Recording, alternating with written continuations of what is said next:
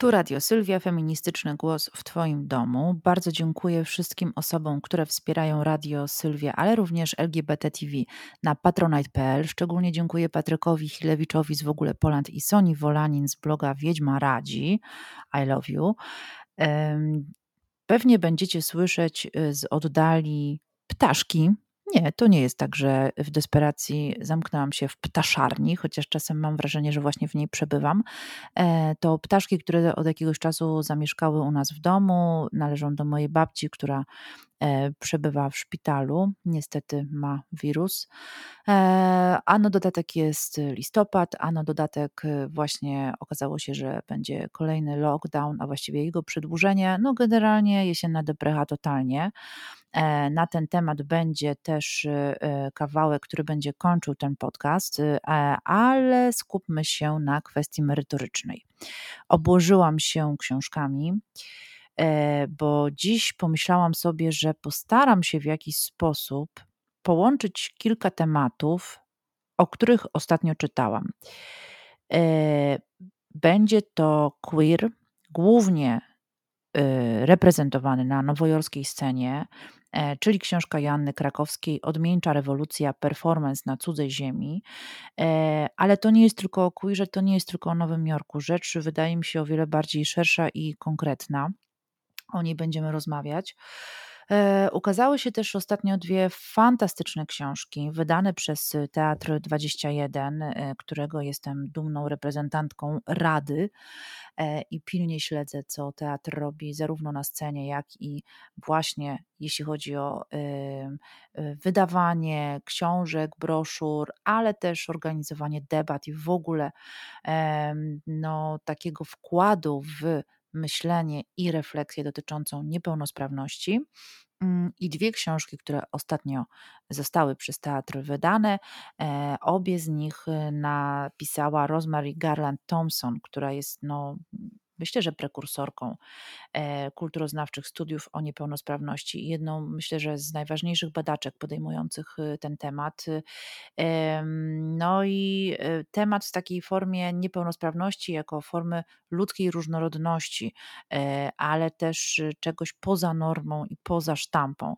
Te dwie książki, pierwsza z nich Niezwykłe ciała, przedstawienia niepełnosprawności fizycznej w amerykańskiej kulturze i literaturze oraz drugie, druga Gapienie się, czyli o tym, jak patrzymy i jak pokazujemy siebie innym. Obie te pozycje bardzo ciekawie również wprowadzone przez autorki wstępu, czyli już patrzę Ewelinę Godlewską, Byliniak i Natalię Cieślak, Justynę Lipko-Konieczną, która również jest autorką wprowadzenia w obu, przy okazji obu tych książek. Myślałam sobie też i przypomniałam zarazem bardzo ciekawe pokonferencyjne wydanie Utopii Kobiet z konferencji, która w dwa tysiące osiemnastym roku odbyła się w Krakowie w ramach stu lat praw wyborczych kobiet. Bardzo różnorodne, jak to zwykle po konferencji bywa, teksty, ale mnie zaciekawił w kontekście zresztą Rosemarie Garland-Thomson. Myślę, że jest tutaj doskonałym albo wprowadzeniem, albo uzupełnieniem, czyli tekst feministycznie o niepełnosprawności, manifesta Utopia. Autorki to Katarzyna Żeglicka, Magda Szarota i Agnieszka Król.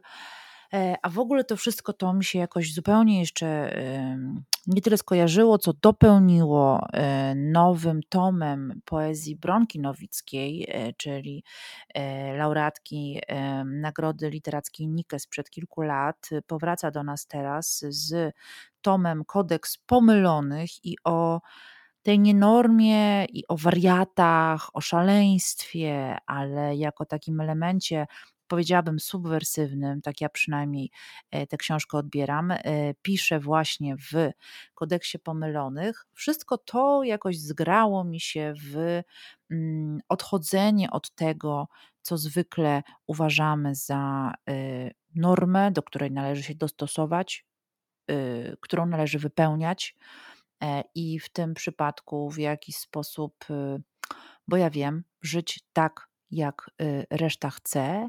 Ale jeśli to się nie dzieje, bo na przykład świadomie rezygnujemy z tej normy, bądź też w różny sposób po prostu od niej odstajemy, no właśnie, wypadamy na margines, stajemy się elementem niechcianym, wprowadzamy w zakłopotanie, albo wywołujemy agresję, albo wywołujemy obrzydzenie. Queer w książce Joanny Krakowskiej to próba wyjścia z tej normy i bycie w kontrze na bardzo wielu etapach. Queer to w tej książce oczywiście rozsadzanie ram sztuki i społeczeństwa. Krakowska pisze o takich postaciach jak Joe Sino, Jack Smith, Ellen Stewart, Laurie Anderson, Penny Arcade, David Wojnarowicz, Eileen Myles, wiele, wiele, wiele innych osób, które w różny sposób przekraczały i łamały. I właśnie to przekraczanie, jako też taka jakaś transgresja, przemienianie się, ale bycie na cały czas w takim stanowisku nielegalności, pewnego rodzaju nieprzystawalności również do swojego własnego środowiska. To nie tylko prowokacja artystyczna, ale też polityczna. W tym sensie myślę, że akurat książka Joanny Krakowskiej pokazuje queer wreszcie nie tylko jako kwestię orientacji psychoseksualnej, tożsamości płciowej, wyglądu, obyczajowości, ale również jako bardzo mocny element kwestii politycznej. To mi się totalnie w queerze podoba. No tak, i te wszystkie performowania są oczywiście anarchistyczne, z definicji antytotalitarne, i cała ta odmieńcza rewolucja w książce jest totalna, ponieważ no właśnie dotyka bardzo wielu poziomów. Polega na przekraczaniu wszelkich granic i norm, tego co piękne, stosowne, ładne, brzydkie, tego co polityczne i nie. No i oczywiście posługuje się performancem, czyli takim trochę, no, złośliwi mówią, kundlem sztuki, bo tam jest i czasem wideoart, i happening, i jakieś inne działania, również uliczne. No tak, to jest gatunek sztuki, ale jak pisze Joanna Krakowska, zarazem strategii społecznej, która zagarnia na swój użytek cudze przestrzenie, sprawiając, że literatura, teatr, sztuki wizualne, taniec i życie nieodwołalnie tracą autonomię wobec siebie nawzajem. Co to znaczy? Odbieram to jako, no właśnie, wychodzenie poza te ramy, łączenie, jakaś interdyscyplinarność, ale też wkluczanie pewnych doświadczeń, miksowanie ich ze sobą. Queer czasem właśnie kojarzy mi się z takim obrazem, kiedy wrzucamy coś do miski, po prostu mieszamy łyżką i wychodzi co wychodzi, ale na pewno nie jest to coś, co moglibyśmy i mogłybyśmy w jakikolwiek sposób zaplanować. Narzędziem performance'u często była ta odmienność, brak uznania dla kulturowych norm, brak uznania dla kulturowych przyzwyczajeń, dotychczasowych definicji. Stąd queer właśnie tym definicjom się w jakiś sposób wyślizguje z nich, w jakiś sposób się wobec nich buntuje, nie mieści się w tych definicjach, bo co już nam się wydaje z takiego badawczego czy naukowego punktu widzenia, że aha, mamy, przyszpiliłyśmy to, teraz to opiszemy, no to się okaże, okazuje, że musimy sobie cały czas zaprzeczać. I to zaprzeczanie to tak naprawdę w pewnym sensie nowe kryteria, nie tyle oceniania, co odbierania czy odczuwania sztuki, ale również tego, czym ta sztuka jest wobec naszego życia. I ta, to bycie poza normą byłoby tutaj bardzo mocnym elementem, nie tylko indywidualnym, czy indywidualistycznym właściwie, no ale właśnie bardzo mocno społecznie nakierowanym, politycznym właśnie. Powiedziałam wcześniej o tym, kto tutaj występuje. Są też bardzo ważne instytucje, miejsca kultury, kontrkultury właściwie i undergroundu, takie jak Fabryka La Mama, Stonewall, Rented Island, Ridiculous, Hot Peaches i tak dalej, czy Wow Cafe, stricte lesbijska, no ale oczywiście też organizacje społeczno-polityczne, takie jak A C T U P przy okazji.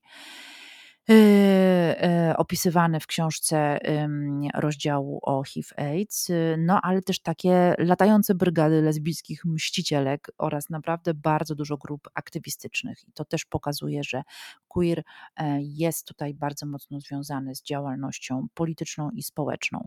Mamy też tu piękne różne postaci, już nie będę wam oczywiście spoilowała, bo trzeba przeczytać opisy niektórych występów, takich po, postaci jak Eileen Myles, która w pewnym sensie jest podmiotem lirycznym wiersza Zoe Leonard, Lesba na prezydenta, wiersza, który powstał w dziewięćdziesiątym drugim roku, po tym właśnie jak Myles startowała na prezydentkę i został zresztą w, na język polski przetłumaczony przez Joannę Krakowską. Możemy sobie go przeczytać, a wy myślę, że możecie kojarzyć ten wiersz, bo on przez jakiś czas krążył po, po internecie. Brzmi on tak: chcę lesbę na prezydentkę, chcę na prezydenta kogoś, kto ma AIDS i chcę pedała na wiceprezydenta i osobę bez ubezpieczenia zdrowotnego i kogoś, kto dorastał w miejscu tak zatrutym toksycznymi odpadami, że nie było wyjścia i musiał dostać białaczki. Chcę prezydentkę, która w wieku szesnastu lat miała aborcję i kandydatkę, która nie jest mniejszym złem. Chcę prezydenta, któremu AIDS zabrało ukochanego i który za każdym razem, gdy kładzie się spać, ma to przed oczami, który tulił w ramionach kochanka i wiedział, że on umiera.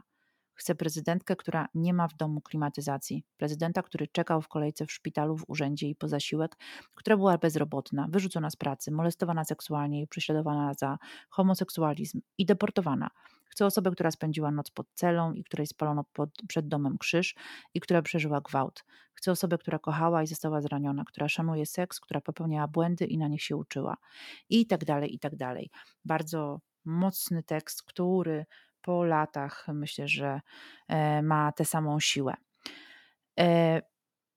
Mówię o tych osobach, mogłabym wymieniać ich jeszcze więcej, ale wszystkie one w jakiś sposób są niewygodne. Albo dla mainstreamu, albo dla dominującej kultury, albo dla partii politycznych, albo dla świętoszkowatych liberałów, którzy chcieliby być cool, ale tak się składa, że nie są.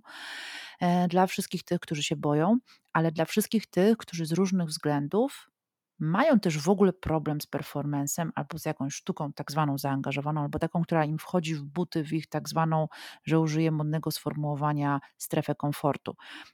W, przypomina mi się też opis Susan Sontag, który, która po raz pierwszy wylądowała w jednym z klubów, gdzie zresztą później myślę, w pewnym sensie y, y, wizyta w tym klubie wpłynęła na jej zainteresowanie kampem i y, późniejszym elementem tworzenia tekstu Notatki o kampie, kultowym, założycielskim, takim, z którym wszyscy się kłócą od wielu, wielu lat.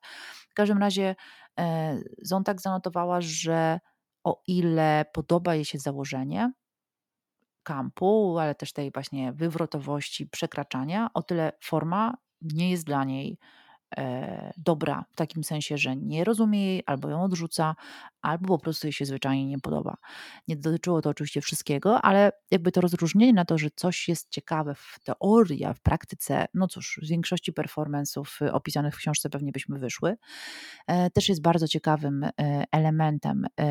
To czasem są takie przekroczenia, że nawet te osoby, które chętnie by sobie poprzekraczały to i owo, mają takie wow, nie rozumiem tego, nie trafia to do mnie, to nie jest moja estetyka, ale totalnie wspieram z względów, no właśnie, choćby politycznych.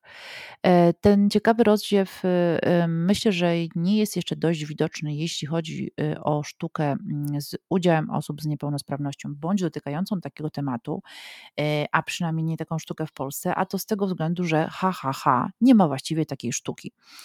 Oczywiście jest Teatr dwadzieścia jeden, który... o którym powiedziałam na początku i którego e, aktorkami i aktorami są osoby z zespołem Downa albo e, które nienormatywnie mówią, e, nie wiem, poruszają się, mają nienormatywne ciała. Natomiast e, takich e, grup jest niewiele. Jeśli nawet, to funkcjonują one tylko w bardzo konkretnym, jednak zamkniętym środowisku, a mówiąc wprost i brutalnie, totalnie nie są poważane i traktowane y, poważnie, traktowane na równi z innymi teatrami. Jednym słowem, coś, co je y, w jakiś sposób y, odrywa od tej normy, staje się ich atutem i ich przekleństwem. Są widoczne, na tym budują w pewnym sensie tożsamość, chociaż nie we wszystkich y, przedstawieniach czy spektaklach teatralnych. Z drugiej zaś strony to jest coś, co w jakiś sposób y, oddala ich od tego, powiedziałabym, głównego nurtu. E, dlatego też y, przeczytam fragment y, manifestu y, z tomu Utopie Kobiet, o którym już wspomniałam. manifestu, który podzielony jest na takie części jak: jesteś częścią ruchu feministycznego, nie mieszkasz w instytucji zamkniętej, pierwiastki zmian, sojusznictwo, solidarność, jesteś online, jesteś offline, masz możliwość edukacji, współtworzysz edukację dla wszystkich, to akurat wielkimi literami. Nauka zajmuje się tym, co ciebie dotyczy, jesteśmy, kontekst na chwilę obecną. No i dalej o, wymienione są organizacje i inicjatywy, takie jak artykuł szósty, projekt czterysta czterdzieści kilometrów po zmianę, Stowarzyszenie Kobiet Niepełnosprawnych one kropka p l, Stowarzyszenie Strefa Wenus z Milo. Są również miejsca w blogosferze i w sieci. No i oczywiście czytanki, czyli ważne artykuły i teksty dotyczące niepełnosprawności, aktywizmu, feminizmu, ale też tożsamości, głównie kobiet z niepełnosprawnościami. Ten manifest jakoś mi się skojarzył z tym, co jest w książce Joanny Krakowskiej. Pomyślałam sobie, że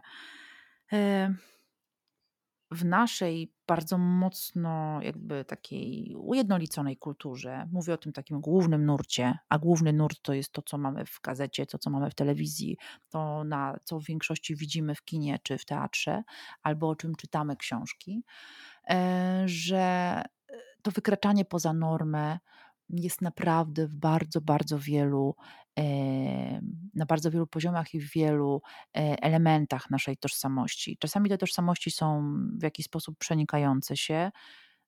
Dla przykładu, mogę być kobietą z niepełnosprawnością, która miała aborcję, a oprócz tego jest nieheteronormatywna i mam wtedy już przejebane. Albo jest to jedna z tych tożsamości, ale na tyle kłująca normę i tych, którzy nawet nie tyle ją ustalają, co podtrzymują, choćby samymi sobą, że mnie to po prostu od razu wywala na margines. Albo się w nim umie, umoszczę i będzie to powód do dumy, że się jest takim, jakim się jest i taką, jaką, jaką chce się być, no albo mnie wywali z marginesu i po prostu będę musiała doświadczać dyskryminacji, bezdomności, głodu i całej reszty. Ten moment, w którym margines patrzy na większość, a większość patrzy na margines, doskonale złapała Rosemarie Garland-Thomson w książce Gapienie się. Najpierw mówi tak: gapienie się, czyli w dużej mierze taka praktyka w pewnym sensie pokazywania jakby sobą zainteresowania, ale z drugiej strony dominacji. Nie można o tej książce myśleć bez takich elementów jak, jak choćby wcześniej wspomniana przeze mnie Susan Sontag i odwoływania się do jej konceptu dobrego i złego patrzenia, to oczywiście w esejach dotyczących fotografii. Nie można zapominać o Michel Foucault i no, zasady działania takiego foucaultowskiego spojrzenia medycznego, które nie kieruje się początkowo na konkretne ciało, na widzialną całość, ale rzeczywistą pełnię znajduje się naprzeciw niego, a więc na chorego. Nie patrzy się bezpośrednio na taką osobę, nie traktuje jej jako podmiot, ale patrzy na przerwy w porządku natury, rozstępy i odstępy, jak pisze Foucault.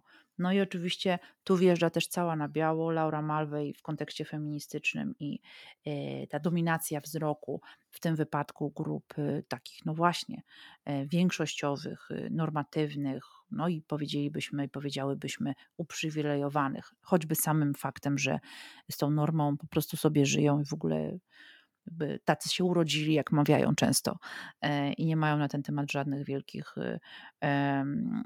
refleksji. Głównym przedmiotem badań Garland-Thomson są różne teksty amerykańskiej kultury wizualnej, które, które analizuje, poczynając od portretów malarskich, oczywiście wspaniała Frida Kahlo i wiele, wiele innych, ale fotograficznych również, osób o nietypowym wyglądzie, no aż po performansy artystek, których fizyczność nie do końca wpisuje się we współczesną cielesną normę. Autorka pozwala tym samym wybrzmieć głosom tych, którzy przez większość ubiegłego wieku pozostawali i pozostawały niewidoczni w przestrzeni publicznej, które pozostawały poza murami instytucji medycznych czy ścianami cyrkowych namiotów, jak piszą autorki wstępu, czyli po prostu były czymś w rodzaju jakiegoś artefaktu we freak show i, i tyle, czyli zawsze były w kontekście jednak tego nieprzystosowania. Gapienie się jest poznawaniem innego, poznawaniem nowych dla nas grupy dominującej osób w sposób, który może być albo subwersywny, który może nas zbliżać do tego, żeby poznać, zrozumieć, ale pytanie wielkie w tej książce, myślę, że bardzo też ciekawy element refleksji, czy zawsze będzie to spojrzenie i gapienie się dominujące. A może jest coś po prostu wywrotowego w samym patrzeniu i wzroku, co wcale jakby nie opiera się tylko na takiej, jakby takim dualizmie patrzący i patrzona. A jeżeli ktoś jest patrzonym, to być może w taki sposób też ma swoją podmiotowość albo ją wręcz sobie na tym właśnie buduje. Widzialność i prawo do głosu, ważnego społecznie, kulturowo, politycznie, to oczywiście jedno z ważnych, ważniejszych celów ruchów aktywistycznych tworzonych przez osoby z niepełnosprawnościami. I zarówno te osoby, jak i sojusznicy, sojuszniczki w swojej codziennej pracy próbują też, myślę, cały czas analizować, ale redefiniować to, kto tu patrzy, a kto jest patrzonym, kto tu się w ogóle na kogo gapi. Pamiętam taką sytuację, kiedy e, aktorzy i aktorki Teatru dwudziestego pierwszego mieli próby w Nowym Teatrze, niedaleko którego mieszkam, i e, mieli akurat przerwę w tych próbach, wyszli na zewnątrz, ja gdzieś szłam ulicą, spieszyłam się, spojrzałam tylko w ich stronę, a oni sobie stali, ktoś tam pali papierosa, generalnie gadali między sobą. E, I dla mnie była to niebywała scena, ponieważ po pierwsze widziałam te osoby bez osób im się nimi opiekujących, bez osób wiecznie towarzyszących. Po drugie, to, była, to był moment, kiedy oni byli sami, akurat była grupa samych chłopaków, sami ze sobą, dla siebie, w sytuacji absolutnie jakby zwyczajnej, miejskiej, stanie gdzieś tam na rogu, palenie fajki. A dla mnie to było jakieś objawienie, ponieważ wychowywałam się i mieszkam w kraju i w mieście, w którym jest tak mało odejścia od normy, które nie jest właśnie wtre, wtrążone gdzieś do ośrodków opieki społecznej, domów dziennego pobytu, czy nie wiadomo tam czego jeszcze, które po prostu jest bez, nie wiem, dodawania o, razem z innymi, albo och, tam gdzie reszta osób zdrowych. Nie, no po prostu jest i tyle. I ja jako jako osoba patrząca właśnie, gapiąca się, no cóż, no mam tylko i wyłącznie taką refleksję, że to jest bardzo rzadki obraz. Pamiętam też uczucie, które mi temu towarzyszyło, to była po prostu radość, że ja widzę osoby. Radość z tego, że jest to w jakiś sposób różnorodne, że idąc ulicą czuję się przez, przez nich dopełniona. To jest bardzo rzadkie uczucie. Ja również jestem gdzieś zmarginalizowana na wielu, na wielu etapach, na wielu poziomach. Na wielu jestem uprzywilejowana. Tak to czasem bywa. Ale myślę sobie, już kończąc, o tym, co pisze Bronka Nowicka w tomie Kodeks Pomylonych. Pisze z rozmachem. Kiedyś pomyleni mieli miasta obsiane ze wszystkich stron lękiem. Wschodził szybko, był łatwy w uprawie. Czernił się i odstraszał normalnych. Bali się wchodzić w łany przypominające noc. Pomyleni rodzili się majstrami. Ledwie przychodzili na świat, ich palce stawały się zakładnikami głów, które żądały materii dla swych wizji. I dalej. Pomyleni, aby uniknąć obłędu, uczyli niemowlęta gaworzenia w glinie. Nosili kaftany z rękawami do ziemi, które podwijali za dnia, a nocą niańczyli w nich rzeczy. Gdy uznawali, że są gotowe, posyłali je na służbę pozostałym. No właśnie, kiedyś pomyleni mieli miasta obsiane ze wszystkich stron lękiem. Czytając sobie te wszystkie książki, zarówno Joanny Krakowskiej, jak i Rosemarie Garland-Thomson, ale też Manifest, myślałam o tym lęku, myślałam też o takim elemencie niedostosowania się nie tylko jako, no właśnie, odzyskania tego słowa, trochę tak jak queer, który oznacza dziwak, no właśnie był odzyskany w tym sensie, że używany przez tych, których zwykle dziwakami nazywano, ale też lęk rozumiany jako takie poczucie, że zawsze ze mną coś jest nie tak. Że zawsze, mimo moich najszczerszych chęci i starań, będę w jakiś sposób od reszty odstawała. Pytanie nie brzmi, czy to dobrze, czy źle. Pytanie brzmi, czy to jest bezpieczne, czy nie. Pytanie brzmi, co ja z tym zrobię, jak ja się w tym odnajduję. Pytanie jest, co z resztą. I pytanie, które też gdzieś krąży, choćby przy okazji queerowych artystów i artystek opisywanych przez Krakowską. Czy ja cały czas przekraczam, a może ja samym faktem tego, że jestem, robię takie, a nie inne rzeczy, które gdzieś nie pasują do ogólnie przyjętych definicji, to w jakiś sposób konstytuuje to, że jestem. Za każdym razem, kiedy właśnie performuję, kiedy robię coś, kiedy działam, kiedy mówię publicznie, kiedy piszę, ja sama daję sobie przepustkę do tego, że jestem kim jestem. Odkujrowuję się za każdym razem, kiedy publicznie mówię o tym, kim jestem. Jednocześnie wiem, że to gapienie się występuje wszędzie tam, gdzie są te pęknięcia norm, wszędzie tam, gdzie jest jakieś ustępstwo, co bywa oczywiście dyscyplinujące, przemocowe i agresywne. W tym sensie wracamy do tego, o czym już niejednokrotnie mówiłam w podcastach, że znowu takie refleksje dotyczące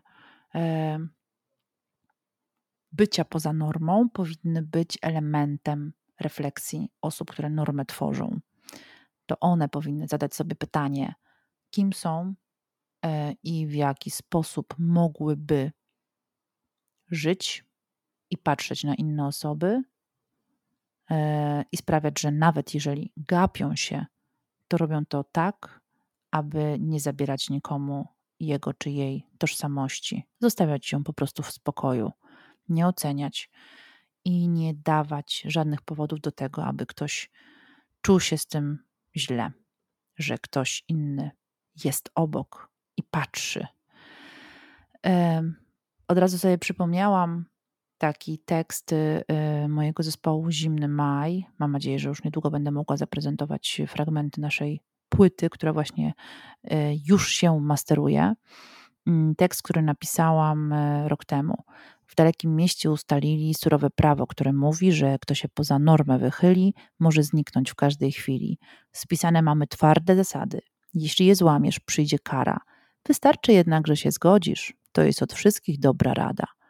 Jeżeli nie chce się grać w grę narzuconą odgórnie, po prostu będzie się queerem, będzie się cały czas w kontrze, będzie się rozsadzało sztukę, społeczeństwo, politykę, przyzwyczajenia.